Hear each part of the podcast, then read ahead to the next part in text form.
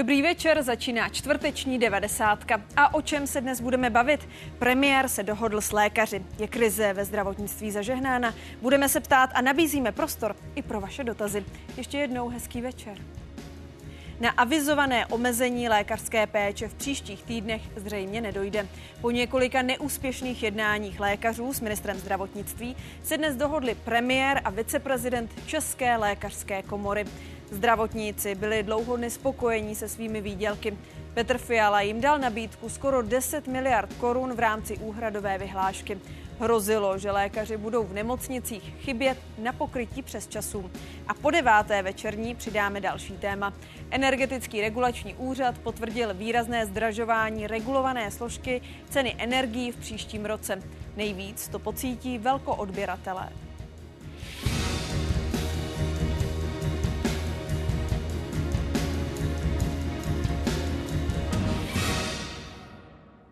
Výraznější zásah do chodu nemocnic v prosinci nakonec zřejmě nenastane. Premiér Petr Fiala se odpoledne dohodl se zástupci protestujících lékařů na zvýšení jejich platů a mest. Z úhradové vyhlášky by na jejich příjmy mělo jít v příštím roce 9 miliard 800 milionů korun. Lékaři tak protest nejspíš odvolají, ale až poté, co dohodu stvrdí písemně. Podpis se očekává začátkem příštího týdne.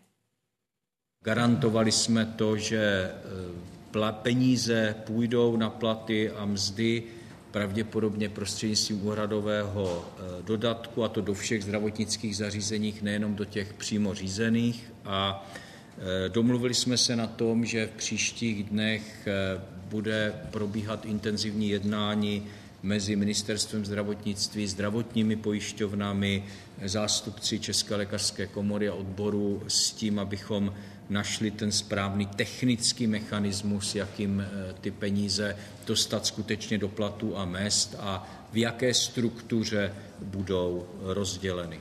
Já myslím, že to dnešní jednání, za které bych chtěl, chtěl poděkovat a chtěl bych poděkovat eh, zástupcům mladých lékařů i eh, prezidentu České lékařské komory, zástupců odboru za to, že to dnešní jednání bylo skutečně věcné a jsem přesvědčen, že vytvořilo prostor eh, pro dvě věci. Abychom rychle mohli vyřešit ty aktuální problémy, které existují, a abychom, a to je možná důležitější, společně pracovali na strukturálních změnách, které naše zdravotnictví potřebuje. Děkujeme panu premiérovi, že o tom s námi debatoval poměrně dlouho, pochopil ty naše důvody, proč jsme odmítali ty předchozí nabídky a byli jsme schopni identifikovat eh, ty klíčové mechanismy a klíčové záležitosti, jak by se ty peníze k těm konkrétním lidem měly dostat. Eh, v tento moment samozřejmě eh, je klíčovou otázkou pro všechny občany České republiky, co bude v následujících dnech.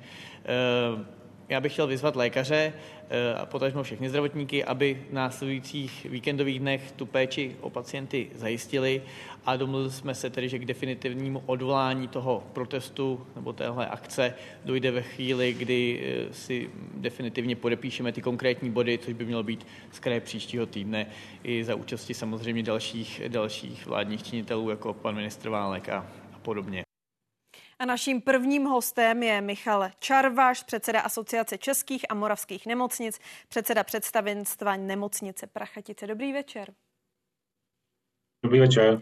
Ředitel nemocnice Motol Miloslav Ludvík dnes v České televizi řekl, že ta dohoda je nejlepší zprávou pro české zdravotnictví za posledního půl roku. Souhlasíte s ním? Je krize skutečně zažehnána? Já to vnímám jako pozitivní zprávu, Samozřejmě je potřeba ji ještě dotáhnout eh, do těch důležitých detailů, o kterých mluvil pan premiér i pan viceprezident Přáda, a tudíž eh, jak ty peníze dostat z úhradové vyhlášky do konkrétních nemocnic, abychom my je mohli potom eh, dát do navýšení mest a platu. Tak se pojďme zaměřit na to, co eh, pacienty, lidi čeká v následujících dnech. Lékaři tedy protest odvolají, až ta dohoda bude na papíře. Konkrétně ve vaší prachatické nemocnici nikdo nepodal výpověď z přesčasu, ale předpokládám, že mluvíte se svými kolegy z asociace. Tak mi řekněte, co si máme představit, že bude v pátek, v sobotu, v neděli, možná v pondělí. Budou tedy odložené operace, hrozí omezení péče? Tak o víkendu se eh, operují pouze akutní případy, ty se budou operovat tak jako tak. K tomu byly zajištěná péče ve všech nemocnicích.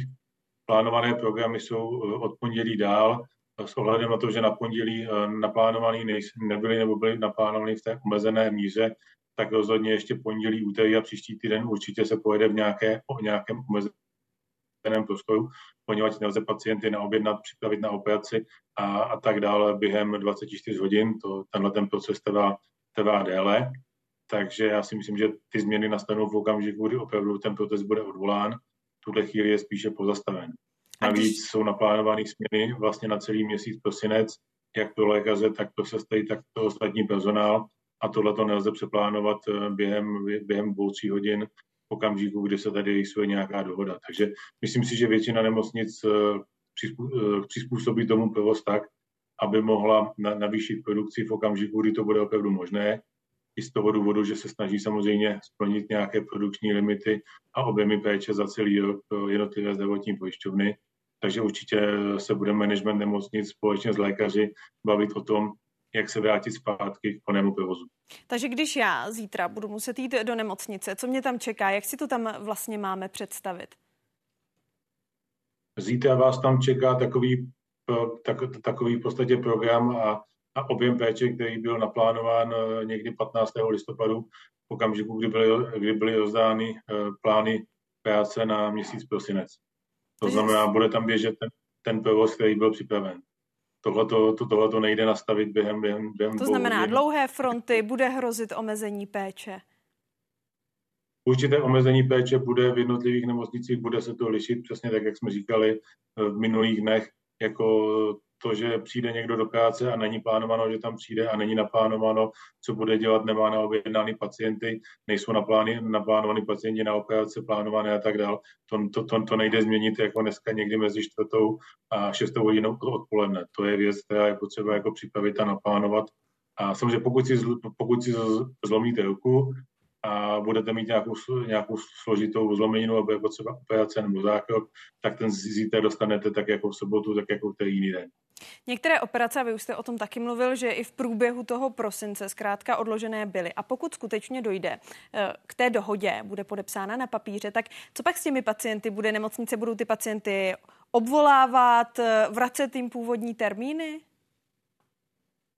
Pokud se nemocnice domluví na těch úpravách provozu a zpátky třeba na navýšení eh, počtu sálů pro operace, tak, tak ty pacienty bude oslovovat a bude se snažit Eh, ty naplánované nebo ty uvolněné termíny eh, zaplnit eh, pacienty a ty, kteří budou mít zájem a budou připraveni, tak, tak o to ještě, ještě v prosinci. Tam, tam jsem samozřejmě snaha o tohle to bude, ale to není jak prostě jít do, do krámu a koupit si o dvě housky víc. Tyhle ty věci je potřeba připravit a to je práce pro spoustu lidí, jak management, tak vlastně lékaře, tak zdravotní sestry připravit toho pacienta na operaci a tu, tu operaci potom zdálně provést.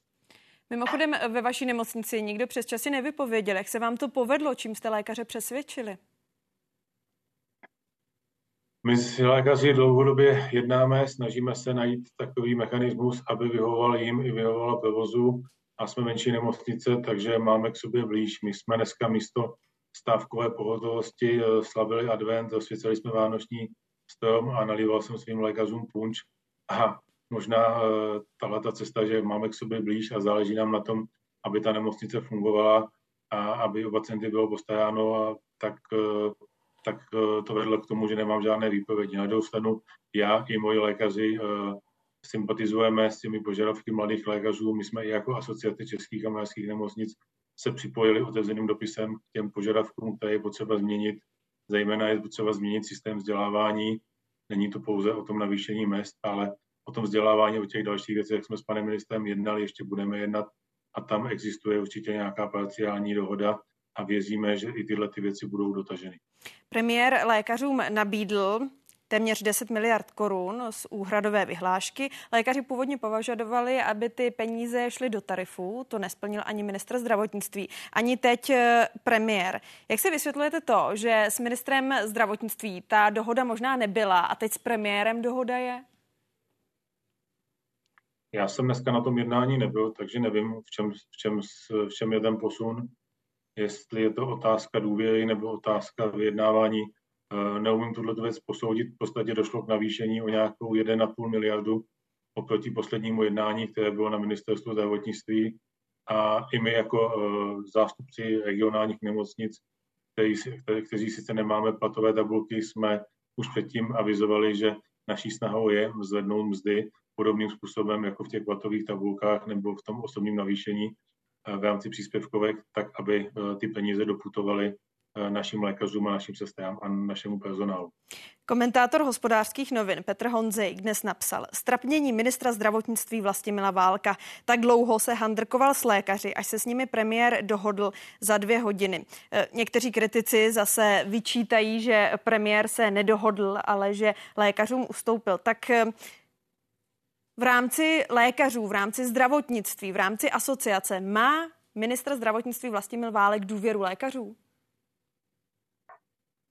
To je otázka určitě na, na lékaře. Eh, já si myslím, že oni se dohodli v rámci těch jednání. A má důvěru na... vaší asociace? Má vaši důvěru? Eh, je to platný ministr, má důvěru v okamžiku, kdy bude držet slovo na věci, na kterých jsme se dohodli, Eh, budou splněny, tak bude mít na, bude mít na naší důvěru. V okamžiku, kdy nesplní ty věci, na kterých jsme se dohodli, tak, tak tu naši důvěru mít nebude. A v tuto chvíli má vaši důvěru? Jak jsem řekl, my s ním máme zítra domluvenou zkusku, na některých věcech jsme se dohodli a věřím, že je dodrží. To znamená, v tuhle chvíli má naši důvěru. V okamžiku, kdy nedodrží ty věci, na kterých jsme se dohodli, jak s mladými lékaři, tak s námi, eh, tak naši důvěru mít nebude, v tuhle chvíli má. Na platy lékařů má jít tedy 10 miliard korun v rámci úhradové vyhlášky. Divačka Anna se ptá, o kolik nakonec lékařům vzrostou platy. Je to na výši, kterou lékaři požadovali, nebo se jedná o nějaký kompromis? A já možná doplním ještě takovou podotázku. Eh, úhradovou vyhláškou je možné zvýšit platby za výkony. Je možné prostřednictvím úhradové vyhlášky zajistit, aby ty peníze šly skutečně do platů? to je právě úkol na příští dny a možná i týdny najít takový úhradový mechanismus, aby ty peníze doputovaly do všech nemocnic. A ta, ča- to určitě, a ta, ta částka eh, v tuhle chvíli eh, není známá a když jsem se bavil dneska večer po telefonu s panem doktorem Šádou, tak ani on nebyl schopen vlastně specifikovat, po kolik procent nebo o jakou částku.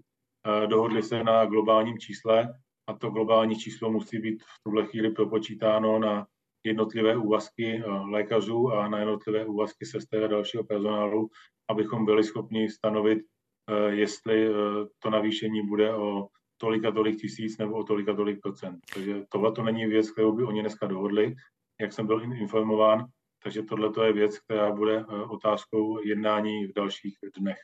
Děkuji vám za rozhovor. Michal Čarvaš, předseda Asociace českých a moravských nemocnic, předseda představenstva nemocnice Prachatice. Naschledanou.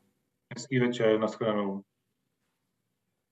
Dnešnímu posunu v jednáních předcházelo několik neúspěšných pokusů o dohodu. Před dvěma týdny lékařům ministr zdravotnictví Vlastimil Válek nabídl 8,5 miliardy v rámci úhrad, což tehdy lékaři odmítli s tím, že je to nedostatečné. Já bych tomu jenom dodal, že pan ministr Válek vedl řadu těch jednání a myslím, že i z těch věcí, které jsem tu říkal, je zjevné, že na řadě věcí už nějaká dohoda nebo předběžná dohoda byla, ale víte, že někdy je to složité, když ty dvě strany spolu často jednají, no tak pak je někdy třeba výhodné, když do toho vstoupí ještě někdo další. A tady jsme eh, se dostali do situace, že řešíme souběžně několik problémů, které eh, jsou rozdílného typu. Jsou tu fakt aktuální otázky, které můžeme vyřešit třeba hned, úprava zákonníku práce, novelou a vrácení toho stavu, eh, který se nějakým způsobem narušil, ale pak jsou tu za záležitosti, které jsou skutečně dlouhodobé a vyžadují i určité změny. Já myslím, že jsme se domluvili nejenom na tom, že teď uděláme některá opatření a vyřeší to ty, ty aktuální problémy a že jsme se hlavně domluvili na tom, že budeme spolupracovat na řešení těch, těch dlouhodobých problémů a tam role pana ministra Válka je určitě naprosto zásadní. Já se domnívám, že tady opravdu proč k tomuto i vůbec došlo, si řekněme, je bohužel chybná komunikace, arogance ze strany nadřízeného orgánu, v tomto případě ministerstva, což není nikdy šťastné řešení. A domnívám se, že opravdu se tady bude muset jednat, jednat se všemi stranami, musí být všichni účastní a ten konsenzus tam doufám se najde. Domnívám se, že ta situace takto vygradovala právě tou nekomunikací a neposloucháním terénu. Na Liberecku se změny podle předchozích vyjádření lékařů dotknou pouze městské nemocnice v Jablonci nad Nisou. Ostatní zdravotnická zařízení budou fungovat jako dosud. Celkem dala v kraji výpovědi z přesčasů zhruba stovka doktorů. A naším dalším hostem je Martin Čaban, komentátor Seznam zpráv. Dobrý večer. Dobrý večer. Čím vy si to vysvětlujete, že s ministrem zdravotnictví dohoda možná nebyla s premiérem, to teď, jak se zdá, jde? Eh, no, je to pravděpodobně, že ta jednání dostala do nějaké fáze, eh, která už prostě nebyla, nebyla obdržitelná. Eh, je pravda, že ta jednání se dost zásadně zkomplikovala ve chvíli, kdy se intenzivněji začal účastnit pan prezident lékařské komory Kubek, který se s ministrem zdravotnictví panem Válkem velmi nemá rád. Takže to, že tam jako selhala nějaká osobní chemie, řekněme, takže eh, i v důsledku toho zřejmě se ta jednání postupně dostala do mrtvého bodu a musel prostě zasáhnout premiér a nějak to, ten poslední zbývající let jak se prolomit. Jak jsem tady četla vyjádření um Petra Honzejka o strapnění ministra zdravotnictví. Ale na to posléze reagoval bývalý předseda TOP 09 Miroslav Kalousek, který řekl, že ne, premiér se s lékaři nedohodl. Premiér jim ustoupil a podrazil tak svého ministra zdravotnictví. A on se na to ptá i divák Honza Dinga. Ten říká, pan Kalousek situaci komentoval přesně. Fiala prostě ustoupil a podrazil svého ministra. Jaký signál tím dává dovnitř vlády a jaký dalším takovým nátlakovým skupinám, že když jde do tuhého, tak eh, couvne. Vidíte to podobně? Podrazil premiér ministra?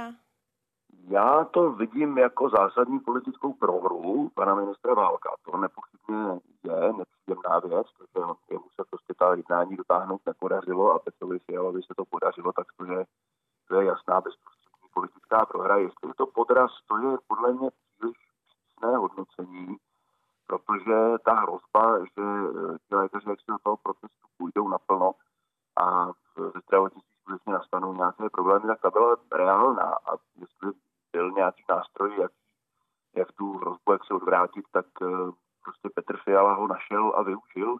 Tak když se zeptám jinak, je to dohoda nebo je to ústupek ze strany premiéra? Je to, je to do velké míry ústupek, ale ten, ten ústupek nastal už vlastně pana ministra Válka, který velkou část té dohody dojednal s eh, protestujícími lékaři všechny ty věci, jako je novela zákonníku práce, jako jsou koordinátoři vzdělávání v nemocnicích, jako je příslip eh, lepší kontrol inspekce práce a dodržování zákonníku práce.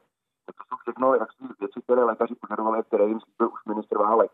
A zaseklo se to vlastně až na těch penězích, což je řekněme taková jako jedna pětina té, eh, té dohody. A a tuhle, tuhle překážku prostě musel překonat až Petr Fiala. Je pravda, že Eh, vlastně Válek nabízel lékařům asi 8,5 miliardy navýšení prostředků na platy, tak, eh, tak tvrdil, že je to úplné maximum možného a tvrdil, že to vyplývá z nějakého vládního bezrámce, eh, který on má. A pak tedy přijde premiér ze stejné vlády a řekne, že 9,8 miliardy je férová dohoda, tak to trošku jako podraz působí minimálně v tom, že jaksi prostor pana ministra Válka nebyl vyjednávací prostor nebyl úplně stejný jako vyjednávací prostor uh, premiéra Fialy. Premiér dnes v událostech řekl, že Vlastimil Válek má stále jeho podporu. Jedna věc je retorika, druhá věc je politická realita. Jak to na Vlastimila Válka dopadne?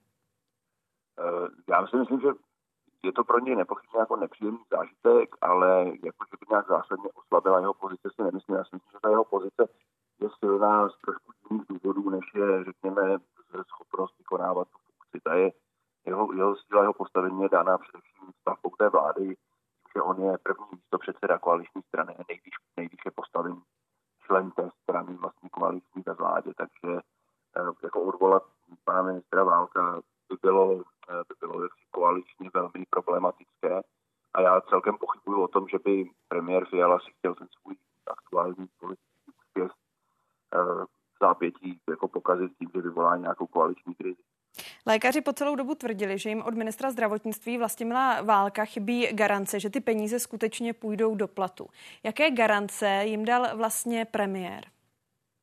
Vůbec žádné, to je velmi důležitá otázka tohle. Eh, ta garance neexistuje. Eh, ty peníze mohou jít bez problémů do platu ve řízených organizacích. Tam skutečně vláda může vydat platové tabulky, pan ministr může nařídit eh, ředitelům těch řízených nemocnic, co mají, jak si s těmi odměnami dělat. Tam, tam ta páka existuje příma.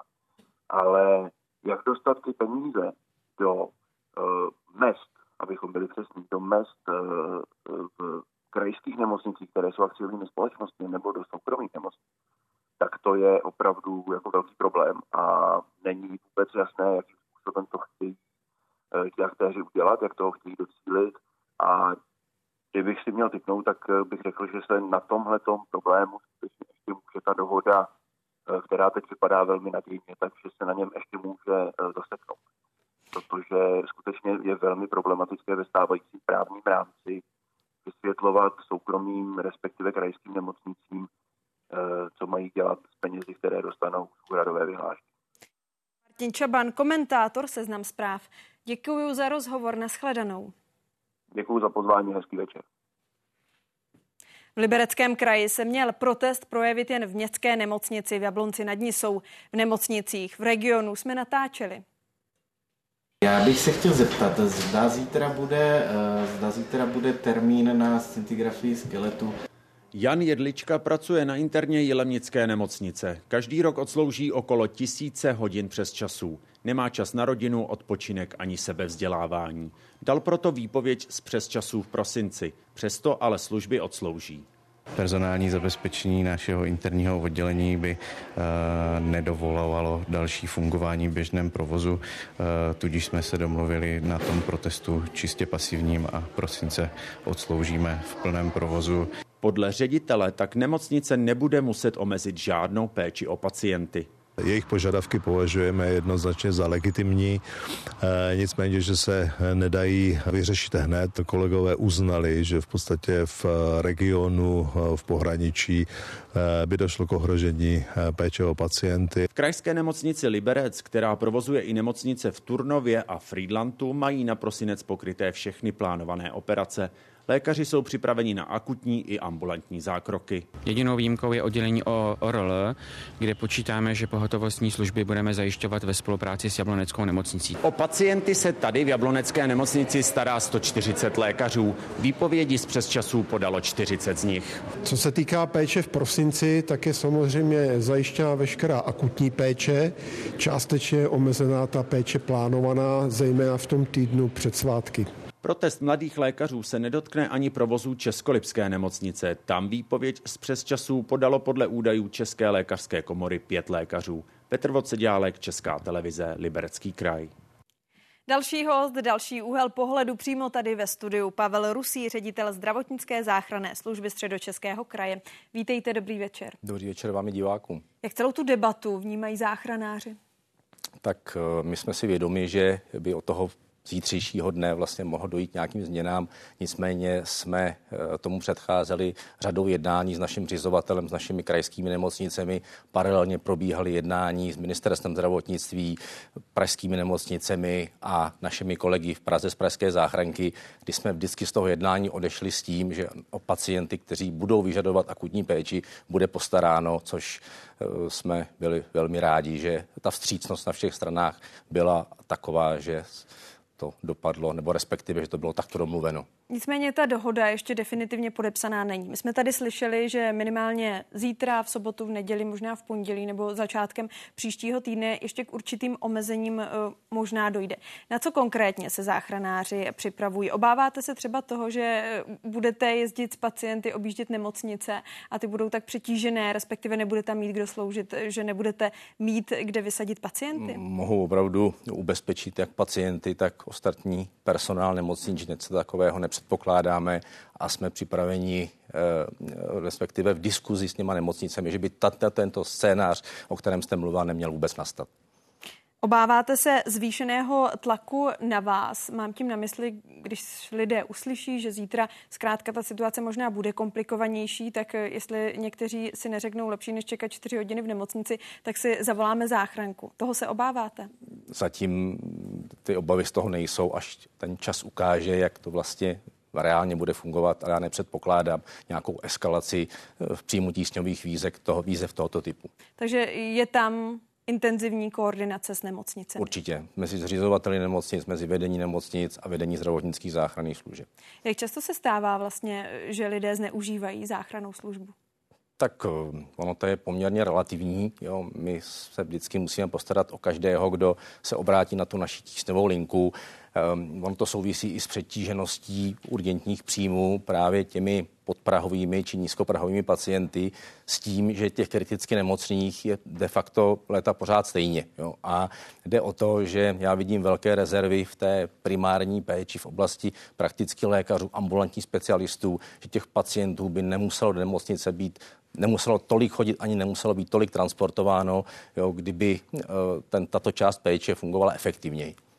Jak by mohla fungovat efektivněji?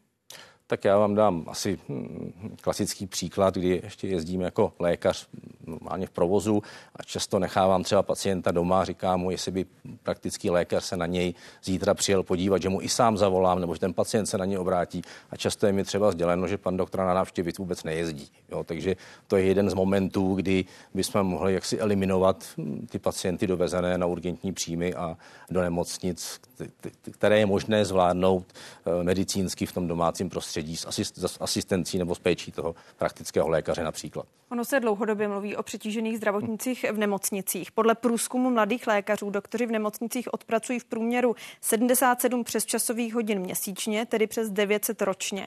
A průměrná směna trvá 26 hodin. Až 97 nemocnic podle průzkumu porušovalo právní úpravu přes časů.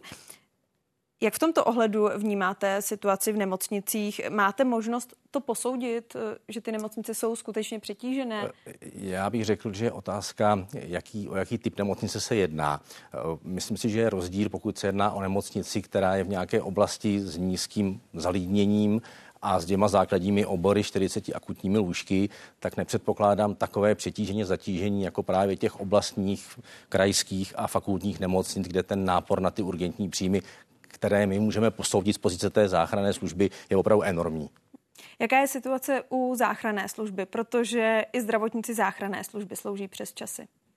My v, v, konkrétně na zdravotnické záchranné Českého kraje jsme neměli jedinou výpověď přes časů stran lékařů a dlouhodobě, a to jenom ne u lékařů, ale i ostatních zdravotnických pacientů, systémově snižujeme počet přesčasových hodin a je to poměrně efektivní a to, co ušetříme na přesčasech, tak těm lidem nebo těm zaměstnancům zase refundujeme, řekněme, v odměnách. Do jaké míry máte tedy pochopení pro požadavky lékařů v rámci toho jednání s ministerstvem zdravotnictví teď potažmo s premiérem?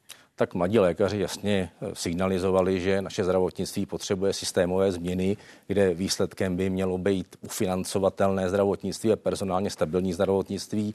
A stran těch požadavků já jak si jsem přesvědčen, že jsou oprávněné, protože dnešním průměrným platem nastupujícího lékaře bez služeb 48 tisíc hrubého s cenama dnešního bydlení, s, s cenou nějaké střední životní úrovně je to naprosto hm, oprávněné. I vzhledem k tomu, jak je studium medicínu náročné, medicíny náročné a jaká to je odpovědnost pro, pro toho lékaře v té své profesi. Vyma financí, co je za vás největším problémem tuzemského zdravotnictví? Tak asi ta dlouhodobá koncepce a ta systémovost eh, těch změn a asi možná, nebo já si myslím, že i to, že naše zdravotnictví je velmi kvalitní, jako na vysoké úrovni a um, samozřejmě drahé. A je, je otázka, jestli ten současný systém zdravotního pojištění je skupen financovat takhle specializovanou a velmi kvalitní péči, která je na úrovni západní Evropy. Jak hodnotíte práci ministra zdravotnictví Vlastimila Válka? Jak se propisuje ten fakt, že zkrátka Vlastimil Válek se z lékaři nedohodl, teď se zdá, že premiér ano? Tak každá dohoda by měla být kompromisné ultimátum a já jsem za tu dohodu velmi rád, hlavně za naše pacienty. A hodnotit kroky pana ministra úplně nemohu, protože jsem nebyl přítomen těch jednání, nevím, co tam odehrávalo. Měl jsem z toho takový zprostředkovaný pocit, že se jedná o určitou poruchu komunikace mezi těmi jednajícími hm, osobami. Jo? Takže tam byla taková trošku už možná verze mezi, mezi um, panem kolegou Přádou a, a, a, a, a panem ministrem a z toho možná už, už se prostě nebyli schopni domluvit a z toho i vyplývá ta dohoda s panem premiérem, která je potěšující. Děkuji vám za rozhovor. Pavel Rusí, ředitel zdravotnické záchranné služby Středočeského kraje. Děkuji za pozvání. Už to zaznělo mnohokrát, jedním ze sporných bodů jsou výdělky lékařů. Nabízím proto ještě pohled na čísla. Průměrná mzda lékaře v soukromém zařízení byla v prvním pololetí letošního roku asi 80 tisíc hrubého ve veřejných a státních nemocnicích, pak o víc než 20 tisíc vyšší. Přes 40 z této částky ale tvořily odměny, náhrady nebo příplatky za práci přes čas. A právě to někteří lékaři kritizují a požadují navýšení částky, kterou si vydělají za odsloužení své základní pracovní doby. Podle platových tabulek má začínající lékař nárok na necelých 40 tisíc hrubého. Nespokojení lékaři požadují, aby to byl alespoň 1,5 násobek průměrné mzdy v Česku, což by podle aktuálních statistik odpovídalo víc než 60 tisícům, případně až trojnásobek. Tak jako Lékařka Kateřina Varmužová pracuje na dětském oddělení. I ona se připojila k lékařům, kteří od prosince odmítají dobrovolné přes časy sloužit. Nespokojená je hlavně s nízkými platy lékařů. Jsme vlastně nucený dělat ty přesčasy, abychom vlastně dosáhli nějakého adekvátního příjmu, ze kterého se dá vyžít, ze kterého se dá platit hypotéka. Petr Šonka, předseda Združení praktických lékařů České republiky, je naším dalším hostem. Dobrý večer i vy. Vítejte na Spravodajské 24. Dobrý večer. Čekal jste, že mezi lékaři a vládou dojde k dohodě, nebo je to pro vás překvapením? Uh, já jsem vyčkával, uh, jak to dopadne. Jsem, jsem trochu překvapen, ale uh, vlastně ano, jsem, jsem překvapen, že to proběhlo tak rychle, že se dohodli tak rychle, ano. Jak to, že vás to překvapilo? Nevěřil jste na... Proč jste nevěřil dohodě? E, tak pochopil jsem, že základní nedohoda byla na té finanční částce a upřímně čekal jsem, že eh, ta dohoda bude se odvíjet také od nějakých, řekněme, strukturálních a systémových změn, eh, které si myslím, že naše zdravotnictví potřebuje a na začátku toho protestu mladých lékařů se o nich mluvilo a myslím, že se to teď v poslední době trochu ztratilo, ta, tahle ta věc. Než se k těm změnám dostaneme, tak možná aktuálně, protože ta dohoda, zájemná dohoda ještě podepsaná není. My už jsme to tady dnes opakovali několikrát a slyšeli jsme to i od eh, vašich předřečníků, že zkrátka v pátek, v sobotu, v neděli, možná začátkem příštího týdne ještě k určitým omezením dojde. Do jaké míry se obáváte, že lidé, kteří by za normálních okolností šli do nemocnice, teď budou chodit k praktickým lékařům? Já se toho příliš neobávám praktickým lékařům chodí denně dneska v chřipkové epidemii nějakých 50 pacientů, eh, jestli přijdou o dva, o tři více, kteří by jinak šli do nemocnice, eh, tak nás to nějak zvlášť nezatíží a tohle určitě zvládneme. Já jenom potřeba asi říct, že, že role toho praktického lékaře je jiná než nemocničního lékaře. Role praktika je eh, v tom, aby pacienti do té nemocnice nešli. On by se měl postarat vlastně o všechny pacienty, kteří se na něho obrátí a on je toho schopen, řekněme, z, z odborného hlediska nebo z hlediska jako vybavení eh, a primární péče v podstatě odfiltrovává asi 80% lidí, kteří se obrací na zdravotní systém s nějakým problémem, 20% putuje dál a z toho jenom část do nemocnic. Takže to je jako role praktika. My samozřejmě nemůžeme suplovat eh, práci kolegů v nemocnicích, protože k tomu nemáme, nemáme prostředky, nemáme, nemáme kvalifikaci ale můžeme těm pacientům, kteří se třeba k té péči v nemocnici nedostanou hned a rychle, tak alespoň nějak ulevit, pomoci od bolesti a tak dále. Musím říct, že jsem samozřejmě rád, že, že žádný mimořádný stav jako nenastává a že, že ta dohoda tady je a že budeme mít čas jako věci řešit v klidu a nějak se nad problémy českého zdravotnictví zamyslet, řekněme, koncepčně a systémově a ne pod tlakem. Mimochodem Pavel Rusí, ředitel zdravotnické záchranné služby středočeského kraje, který byl naším hostem před vámi, tak říkal, že pozoruje trend, že praktičtí lékaři možná častěji, než by měli, posílají pacienty do nemocnice, což samozřejmě může být dílčí skládankou k přetíženým zdravotníkům v nemocnicích. Je to trend, který také pozorujete?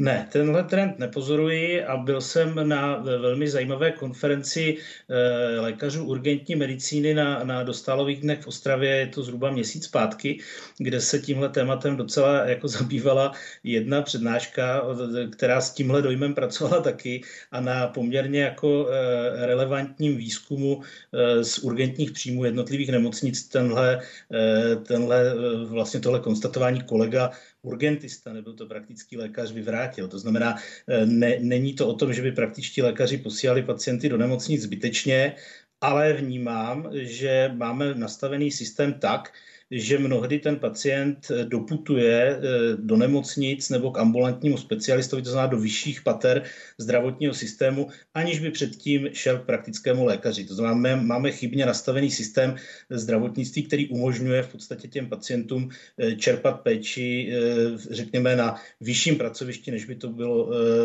potřeba vzhledem k jeho zdravotním potížím. Jsou teď praktičtí lékaři nějakým způsobem v kontaktu s nemocnicemi, kterým skutečně od zítřka dneska hrozí omezení péče.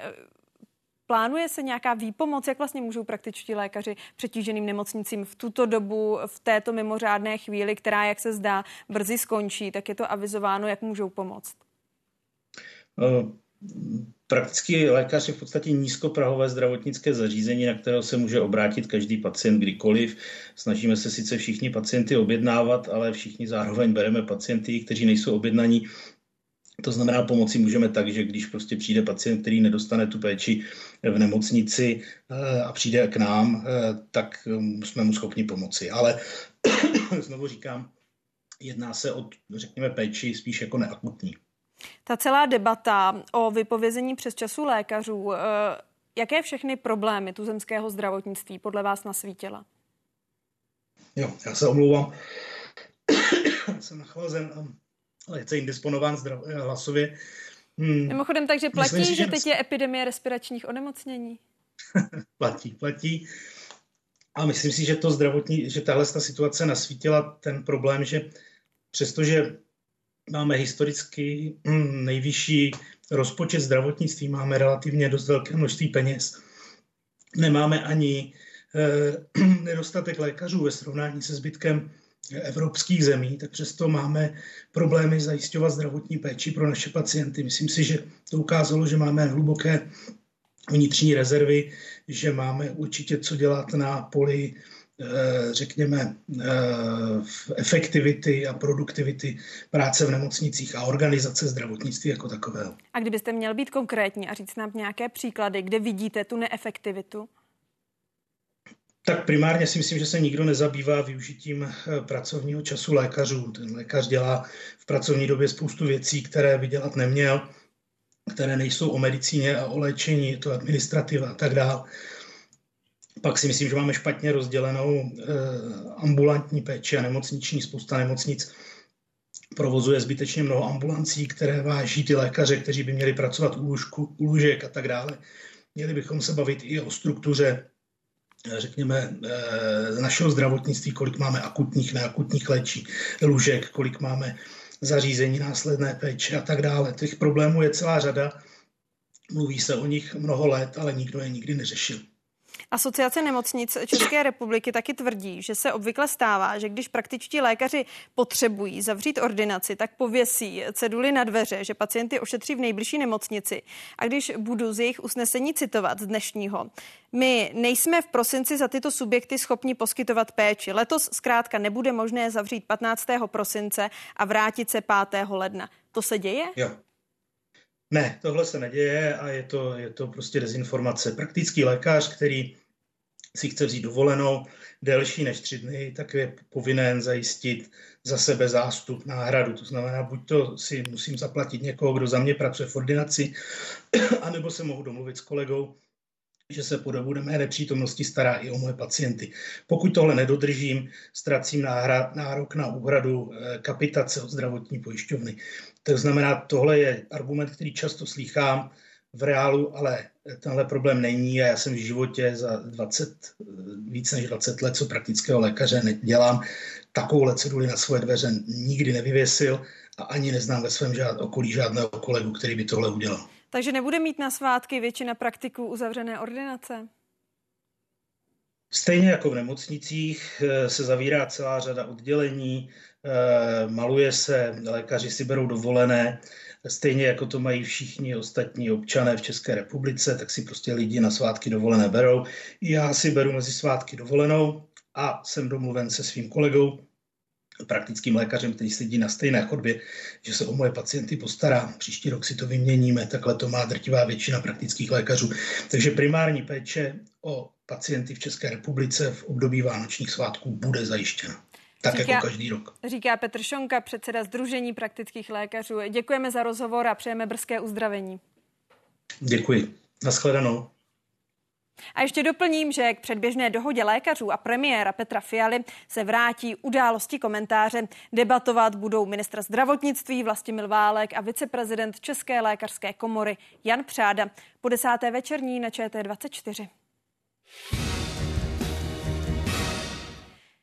Devadesátka je u konce, za malou chvíli je tu Business ČT24 s Vendulou Pokornou. Nejdřív ale ještě přidejme pohled na vývoj cen pohoných hmot. Ty totiž dál zlevňují. Natural 95 za poslední týden o 47 haléřů, na průměrných 37 korun a 48 haléřů za 1 litr. Nafta je o 15 haléřů dražší. I její cena ale v uplynulých sedmi dnech klesla, a to o 57 haléřů. Za tím poklesem je v podstatě dozvuk událostí z předchozích třech týdnů, kdy klesala jak cena ropy, tak nám posilovala česká korunu proti americkému dolaru a klesaly také ceny povolných hmot v organizovaných trzích. Takže vlastně dobíhá tady s určitým spožděním to, co se na trzích s komoditami, respektive s českou korunou, bude hrát v předchozích týdnech. Já jsem narážela ale i na to, že například podle deníku práva hrozí, že se ceny vrátí i nad 40 korun, kde byly na konci září a uvádějí, že to závisí na tom také, eh, jak rozhodne Evropská komise, která má rozhodnout o tom, zda prodlouží výjimku pro ropné produkty z ruské ropy. Jak velkou roli to hraje? Já upřímně eh, si myslím, že tohle by nemělo mít až tak zásadní vliv. Samozřejmě eh, ty produkční kapacity eh, na Slovensku, v Maďarsku eh, by mohli mít problém, pokud by k tomuhle prodloužení nedošlo. Na druhou stranu, my jsme dneska v situaci, kdy té nafty je relativně dostatek a ty další zdroje jsou, jsou um, přístupné. Takže um, myslím si, že toto by mělo spíš za následek snížení marží producentů těch rafinerií na Slovensku a v Maďarsku, než že by to nutně muselo znamenat, znamenat nějaký prudký nárůst ceny. Dá se to vůbec říct, jak by se mohly ceny pohoných hmot vyvíjet s nástupem nového roku, řekněme v jarních měsících, nebo to je zkrátka příliš daleko? Bohužel je to příliš daleko. Samozřejmě eh, roli bude hrát eh, vývoj počasí, protože nafta bývá během zimních měsíců využívána jako nějaký alternativní zdroj. Takže pokud budeme mít nějaké delší období níž, nízkých teplot, mrazů, tak samozřejmě ty ceny nafty nahoru se budou.